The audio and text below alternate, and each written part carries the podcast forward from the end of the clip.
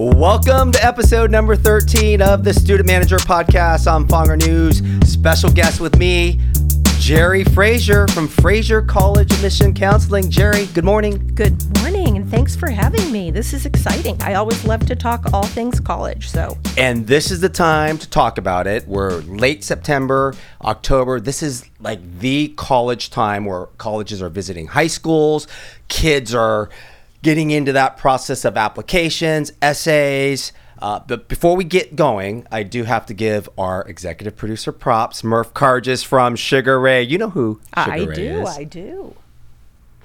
I do. so in we're fact, in his I'm conjuring up some of your music in my head. we're in his lovely studio here, the west side of Costa Mesa, and again, Geri Frazier, our special guest. I've been waiting for this. I know you're busy, and it's hard to book your time. Uh, so the last week, I've, I said, you know what? We're having Geri Frazier in the house. And you have so much to give, so much to offer. We're breaking this up into two episodes. So, yes, my 15 followers, hopefully after you, we're going to get up to 20, maybe 25. but we're going to go two episodes because we're going to give them great content in a short amount of time. Sound good to you? Sounds great. So, Geri, let's talk about what you do and and how we came about me finding you and where we are today. Well, I, you know, I'm trying to remember how you came to me. Was it through another local? Was it through the Matsunamis, or were was it were the Mat? Was another family through you? It was a referral, and you mentioned Matsunami. Obviously, Mia was a great guest, and now she's uh, having a great time up at Notre Dame. But Sophia was my first uh, student with you, and she started, was it in the freshman or sophomore year of high school? Well, it probably would have been freshman year. Most of my students do start with me. I prefer to begin with them actually in the spring of eighth grade. Um, and that's only one meeting, typically. Um, get the kids in early, have an initial consultation, see if we're a fit. And I say that because every now and again, I'm not a fit for a family. Um, and I had that happen recently where um, some red lights kind of went off during a, an initial consultation. I like families who are willing to be open minded and engaged in the process. Um, I, I, I, students who are eager and want to be there and um, are willing to take advantage of opportunities that I can avail them of. So, you know, we begin in eighth grade plotting right away courses for ninth grade and potential activities and involvements for the summer. Right. So that means my son, eighth grader, will be seeing you in the spring. And I do remember Sophia and now Julia, who's a senior at Mater Dei, going to you, me actually sitting in your kitchen. Uh, and for listening to you freshman year, sophomore year, now they just drive and they come and you know, they say, I'm going to see Geri. Great. We're going to go see Geri. So, first, I got to give you props. Thank you. Sophia is now at the University of Washington, a freshman, having a blast, loving it, sorority. And I, I do want to thank you. If I've never Oh, thanked you, No, you have. And, you know, she had some terrific options. And I wondered whether she would pick UW. Uh, she, I think, was considering a couple of other schools fairly highly. I think she chose wisely. So, I do too. But let's get off my kids because it's not about my kids. It's not about your kids because I do want to talk to you about your kids and their college process. And we've talked about this a lot because sitting in your office, uh, I think it was Sophia's and Julia's first consultations, you asked about this college or this college. And I think you were pretty impressed that I've probably been as many college campuses as you, if not more. I think you are the um, the quintessential college geek. I mean, I remember when I was introducing my now couple of year old college platform, which has a tab that allows you to do all the research on any college you really would want on any element of the college. And I think you were on there more often than your girls were, as I recall. so, you know, whether it was touring virtually or looking at financial aid or looking at different programs or crossover schools, I'd say you're probably the exception. Um, most of my families are not quite as knowledgeable at di- uh, about different schools, and I know the Pacific Northwest held particular allure for you because I think you were traveling there for business and had been there quite a bit. So Yes. Um, and that's why we have this podcast. The student manager, obviously, the goal is to help students as well as parents with the college search and admission process. But rather than me talk about all the campuses I've been on, why I like it for different reasons, I've been having guests, students that actually are attending or have graduated, come on, share their experiences, as well as individuals like yourself. We're getting the community more involved. I have the principal at Newport Harbor High School. If he's listening out there, yes, we're putting you on the spot because he's going to come on. We're going to get more involved with the school district. I have the OSHA counselors coming on, Mater Dei people coming on, administration, because this is the time where parents really want to find out what's going on. So let's get to my first question because as students are trying to make a decision on where to go, what's a good fit for them, the same thing you're looking at students trying to help them what determines a good student how we're going to work with you because not every student's a good fit for you just like not every student is a good fit for a college. So let's touch on just when you talk to people what should students be focusing on in terms of like their interest or their uh, you know what they want to do learning style, for Yes. example. So I I am I I love a couple of tools that I use to help kids. You know, a lot of kids are anxious about this process, and a lot of parents are anxious about this process. You know, how do we decide what might be a good fit for Susie? And one of the ways that we do this is obviously I work with the kids fairly closely for a number of years, and then I come to understand them and know them fairly well, as well as their interests and their learning styles, learning challenges, um, religious desires to you know continue their religious education, whatever it might be. I also use something called the Corsava card sort, which the kids love doing. They can do it online. They can do it, it's like a deck of cards that they play in front of me, which divides things up in terms of must haves, would be nice, don't really care, no way. And, you know, then they, they, they go through these. This is not specifically um, college specific, but Right. it's things like give me an example of must-haves D1 football. okay Some school, some kids put that down. Others will say low student to faculty ratio.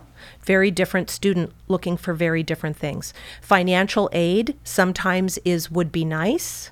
Sometimes it's must have.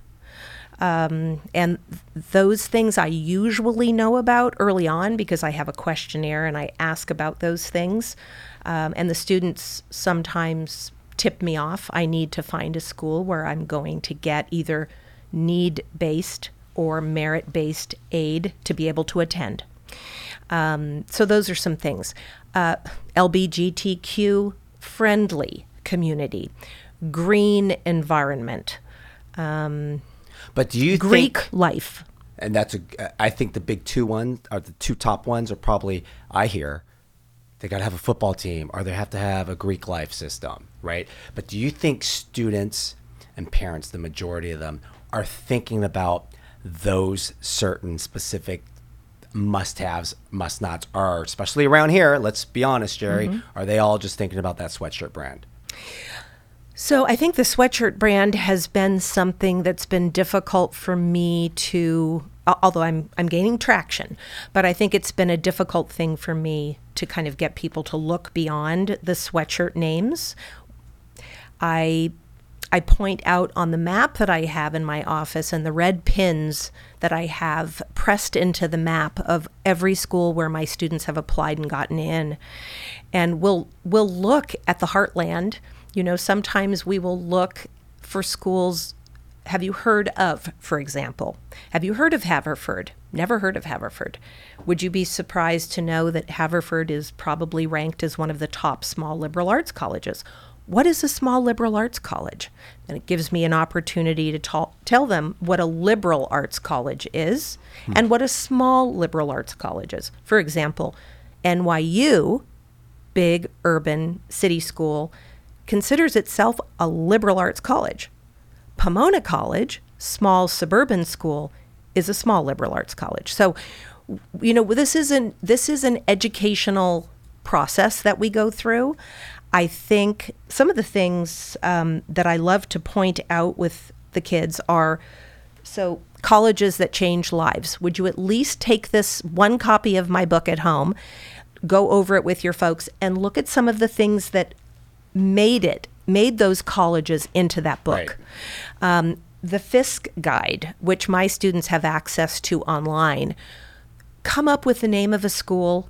Let's go through what makes that school compelling, I think, to you. That you know, you're telling me you want big, you want urban, you want football, you want Greek. And then let's play that out. Let's talk about how you feel in a classroom with 300 other students, with a teaching assistant who gives you the grade in the class. Right. Does that feel comfortable? Do you are you going to be the one who's willing to go into the professor's office and you know if you need help See- or what have you, you've got to play it out. We role play. And I like the role play, and those are real life scenario situations because you walk in a lecture hall, right? And when you're visiting campus, you see 300 seats. Can you visualize yourself there, or you know, even having that contact with the teacher? But let me ask you the tough question because those are great questions that you're asking your students. All right, I'm here. I can't afford maybe Frazier counseling, right? I am going to high school and I want to go to college. My where do I get that direction? Help the parents, help my audience understand what they should be doing freshman year, sophomore year, junior and senior year. We'll go high level and then Sure, I, sure. I, am going to dig. So, one thing I want to say is that um, our profession, independent educational consulting profession, has skyrocketed over the last 10 years. And one of the tenets of our professional organization, IECA, is that we give we provide service. Each one of us is challenged to donate time to students who can't afford. So, as an example, I have in any given year between 5 and 10% of my students on full scholarship. Full. Interesting. I did not know that. Yeah. So, how does that student, if someone's listening here, can't afford it, how i- it like applying for FAFSA in, in college? so so um, so I would say that the students who end up getting those spots with me, some of the characteristics are that they want to be there. They are eager. They may not be a straight A student, but they are a hard worker who's doing absolutely the best that they can do with the resources they have. I, kind of like a diamond in the rough. And I look at them and think, oh my gosh, the world is your oyster. I- I'd love to work with you. So then they come on. It's a year to year commitment. Um, in one case, I had a student who came in and went out within about a year. Things happened in her world. Generally, the kids come in in eighth grade and they graduate with me. So, um, Okay, take away the students that, and that's interesting to know about because if there's a lot of counseling out there, you're hearing it. There is opportunities where they have to donate their time. Maybe there's on scholarships. All right. So something else fly in programs. So um, many colleges offer what are called fly in programs. They're for first gen Okay. students. And by the way, for a first gen student could be a student who's capable of affording my services. Um, but because a parent could be a successful I- can think of someone who's a very successful business person, but he has a high school education, and his daughter is working with me, and they've been just fine, and I'll be working with siblings. But first gen colleges love to expose first gen or underserved groups to the specifics of their college. And so if you would go on to any college's website and go into the search bar and type in fly in programs, I would guess that probably nine out of the 10 schools will offer them. And they are free. And in many cases, everything about it is free. The travel is free, the lodging is free. Um, there are also programs, I'm thinking right now of the Claremont colleges, where the Claremonts go out, Pomona especially, goes out and finds students who they bring to campus for four to eight weeks in the summer, all expenses paid. Kids who are first gen, who are underserved, who might be an underrepresented minority. And these kids go through incredible programming and end up I think they have like a 99% four-year college at, you know attrition uh, right. Um, what a, moving what on, What other yeah. we've talked about this before but what other services out there because fly in if you're listening out there audience fly in that's something that's new to me after you told me about that and are there any other like local well, so what I I really do strongly recommend a parent and or a student go to the IECA website. There's a search bar that says parent and students. First of all, there are many free resources there. I brought some of them today just to show you. Um, all kinds of things 10 tips for college visits. What do colleges look for in a student? You can print them off right from the website. Interviewing tips. This is free information Um, free, for you free, listeners free, out free. there. Geri has it in her hand. She's showing it to me. If if I didn't know much about colleges and I have friends that were saying, "Michael, what do I do?" They're coming to me as if I'm the expert. I'm not even in your, Well, you but you're experienced and you are knowledgeable and you've done a lot of you know legwork. So the IECA is a terrific organization where parents and students can get a lot of free resources. The other thing is if you wanted to search by your geographic area, you can search IECAs, IECs like myself, and under the search if you find someone in your area, so let's hypothetically say you can't afford the services of an IEC or you don't think you can, um, you could go to the IECA website, look, search for someone in your area. You happen to live in Orange County, uh, then you are blessed with a lot of us.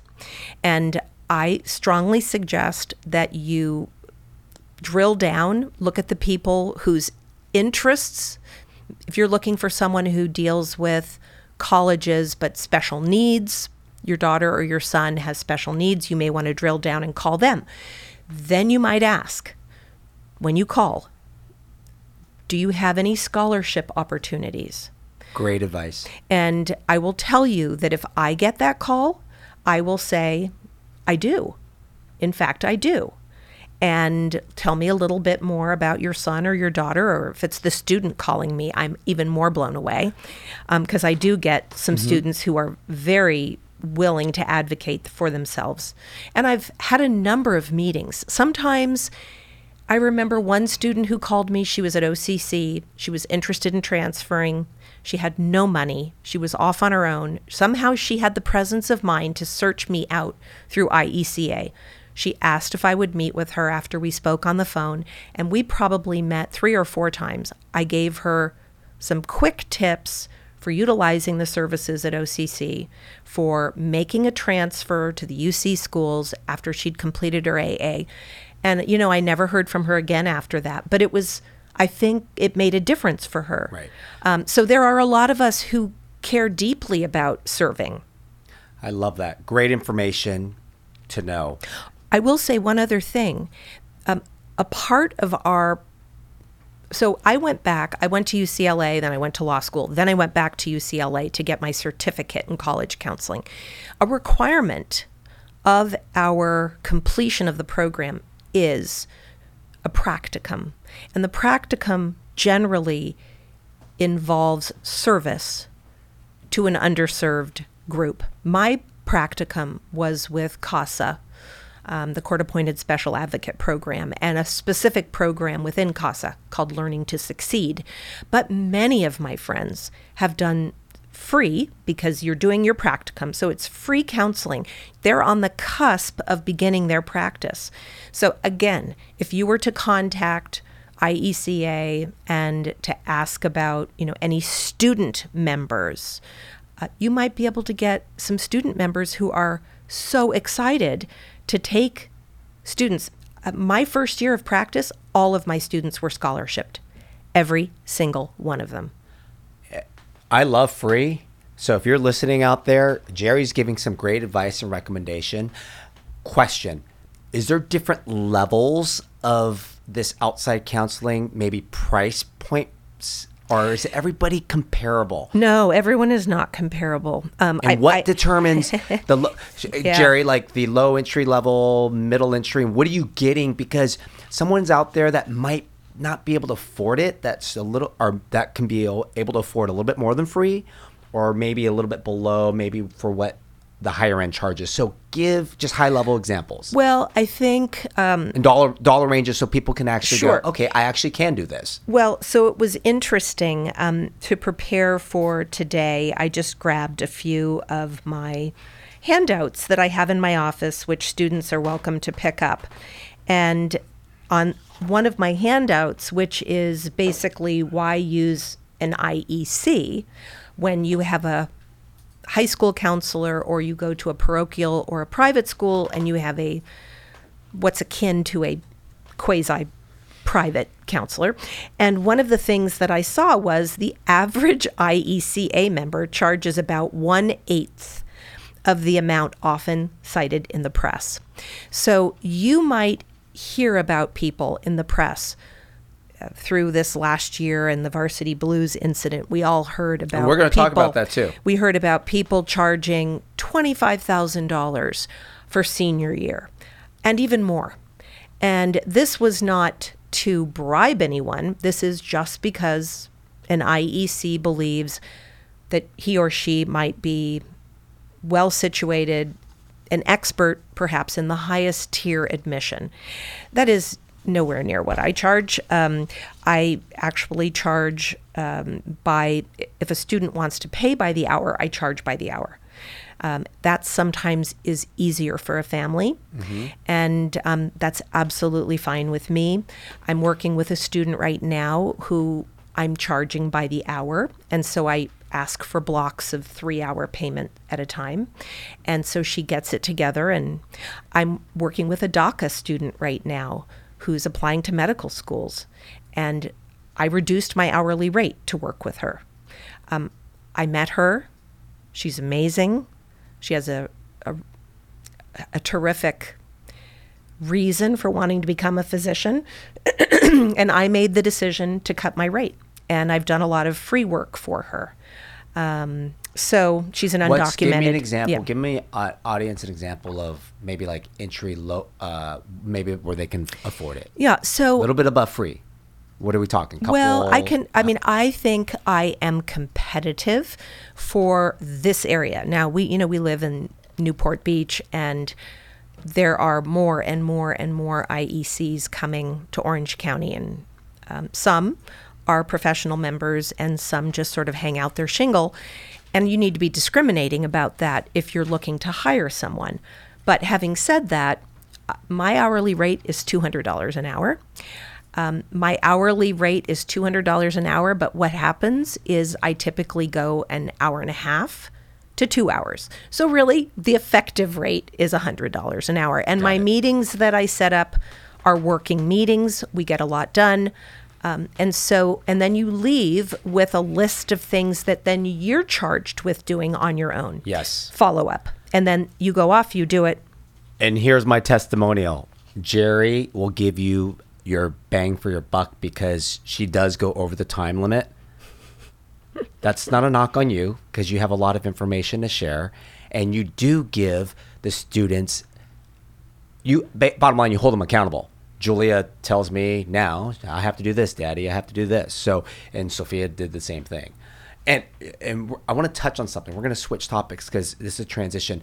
You've had the opportunity to work with Sophia, my daughter at UW, and Julia, two different personalities, and all listeners out there because parents, your kids are different personalities. This is not you going to college. This is them going to college. They need to right find the right fit and what fits them. Let's talk about what parents should be advising, supporting their students on, as well as the student, and, and really finding what fits them. So I would say that the majority of my parents are professionals who have college educations. So I guess I would say they're fairly sophisticated consumers. Some of them come to the process with notions that date back to when they were in college or graduate school, and they'll say things like, you know, I'm not a really big fan of Michigan.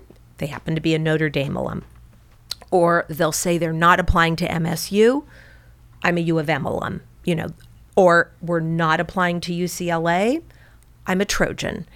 And I look at them and I say, actually, one of the things we do here is we don't say never and we don't say always. We don't use absolutes because I think it cheapens the message. So let me start by saying that if I think your daughter or your son is well suited to one of those schools, I'm still going to recommend that school. I had a student in the other day, and the mom said, Before we get started, I want to let you know that my daughter will not be applying to a single California school. Oh, except Stanford.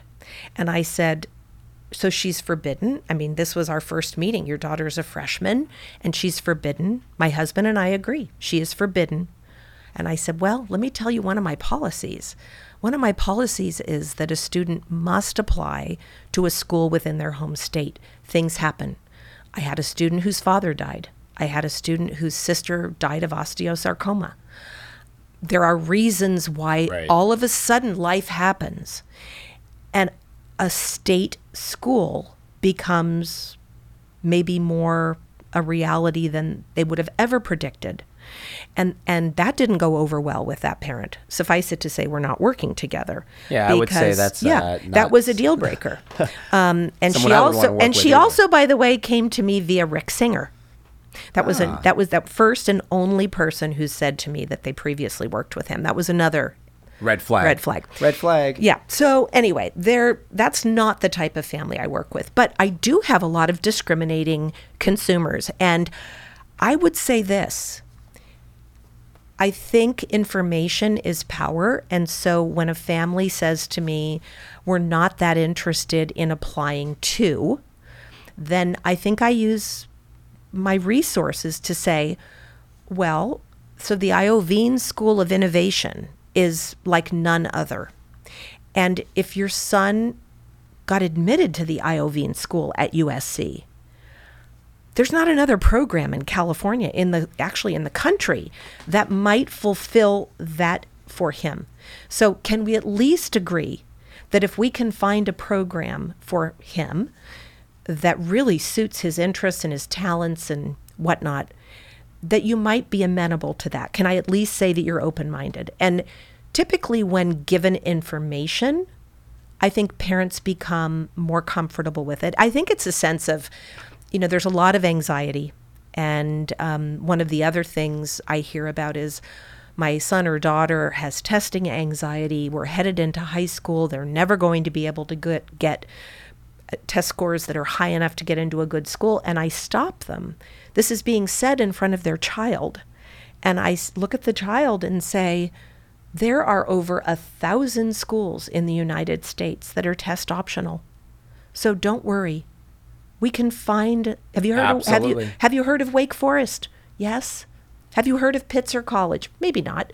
Have you heard some of the Cal States, the Cal Polys? Th- Right, these are right. schools which are test flexible or test optional. GW. Let's table that for now. Let's not stress our student anymore Right. out, you know. they're already being stressed. And here's a question I always ask: You're not a student. Um, you were a parent with kids, but I feel, especially this time, here we are, September, October. Seniors are they have enough stress. And as a parent, what I've learned, if you're listening out there, and I've gone through the process with Sophia, and I think it's even easier with Julia, uh, is they will be fine. And we don't need to put stress and pressure on them. It's not about where you're going to school, where you're going to school. Actually, Jared, you know, when I see Julia's friends now, I don't ask them what are their top choice, what's their number one choice. I say, I, I throw them off. I said, what community college are you looking into? And they're like, Mr. Fong, I, community college is great. Well, in fact, let me say this about we've got a gem here right up Tell the them, road. tell my audience right now. um, Orange Coast College, for one, I mean, we have Saddleback, we've got IVC, we've got Golden West, you know, we've got a number of other gems.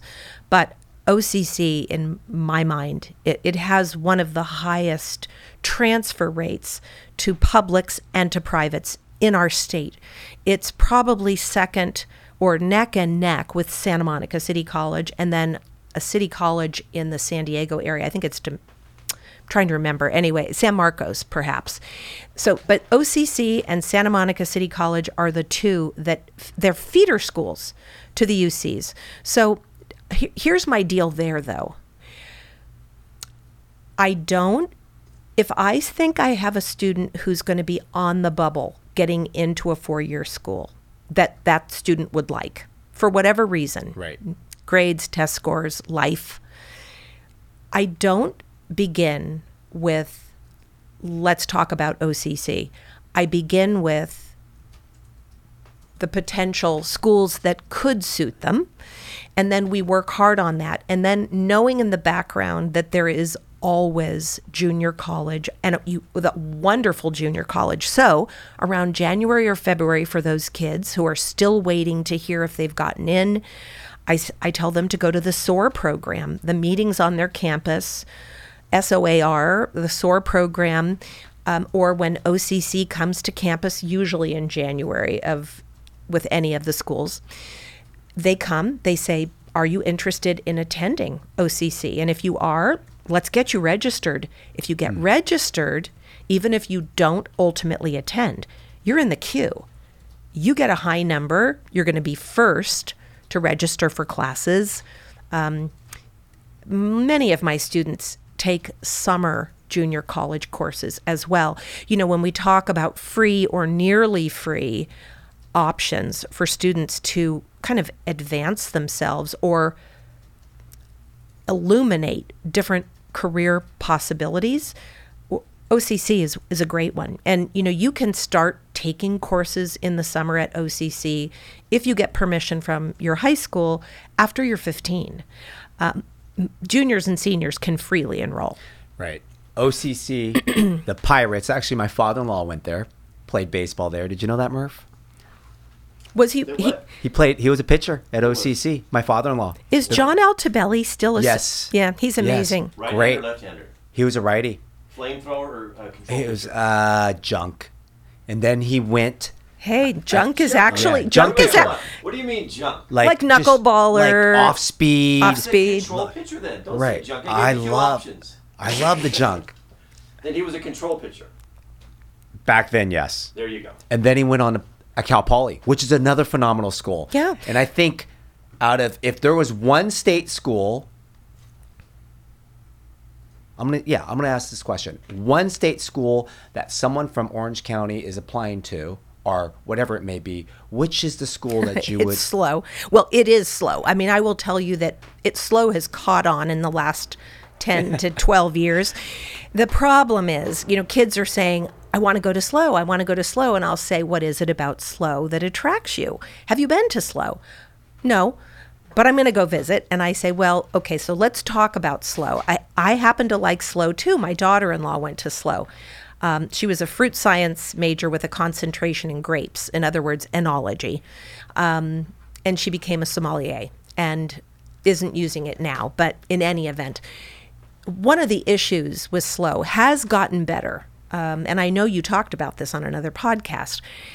You must designate a major at this moment in time, and it may change.